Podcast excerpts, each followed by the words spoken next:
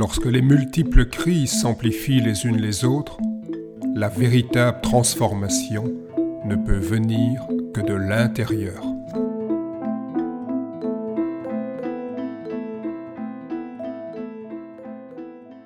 Chi, souffle, énergie en Tai Chi Chuan, quelques balises.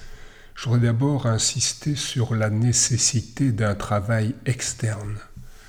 Le Chi est un facteur déterminant dans les arts internes chinois. Son importance ne doit cependant pas être surévaluée. En effet, sans un minimum de travail externe, le travail interne est inutile et inopérant. Le travail interne ajuste les mouvements du corps entier avec ceux de la respiration, de l'intention et du souffle. La force interne résulte ainsi de la coordination et de l'intégration de multiples forces. Encore faut-il avoir des forces à coordonner. J'ai maintenant distingué différentes sortes de chi. Chi qu'on traduit généralement par énergie et que la sinologue Catherine Despeux préfère, elle, traduire, comme je l'ai déjà dit dans d'autres épisodes, par souffle. Le souffle, c'est ce qui relie, ce qui relie les différentes parties du corps entre elles, les différents niveaux, et qui relie l'individu à son environnement. Cette notion de chi traverse tous les pans de la culture chinoise. On la retrouve de la philosophie à la médecine en passant par la calligraphie. Le chi, dans le contexte des arts martiaux internes, recouvre néanmoins diverses significations. Je vais en évoquer brièvement trois. Le chi comme énergie vitale, le chi comme efficience biomécanique et le chi comme réponse à toutes les questions. Le chi est cette force animatrice de l'univers. Les conceptions métaphysiques et médicales chinoises repose sur des conceptions et des visions du monde bien différentes des nôtres.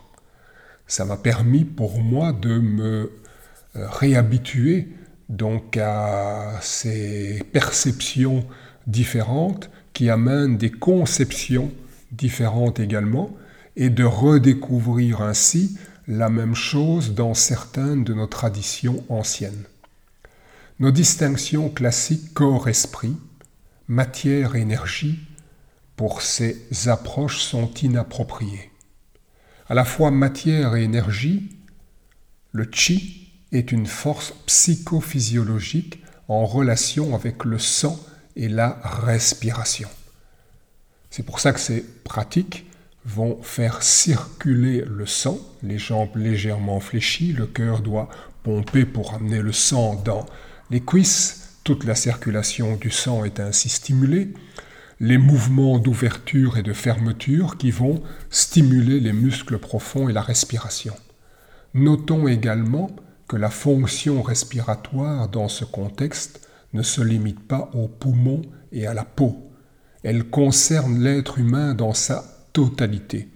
C'est ce que nous expérimentons dans nos pratiques dans les premiers mouvements, les plus simples, ces mouvements d'ouverture et de fermeture, c'est ouverture et fermeture, expansion, rassemblement de l'être entier.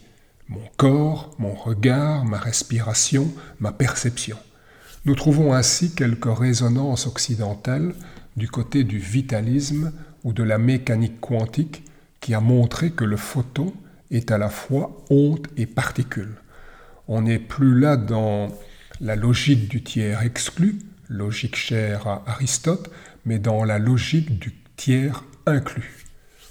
Les mouvements des arts internes sont conçus pour maximiser la circulation de cette force animatrice de l'univers. Deuxième point, l'efficience biomécanique.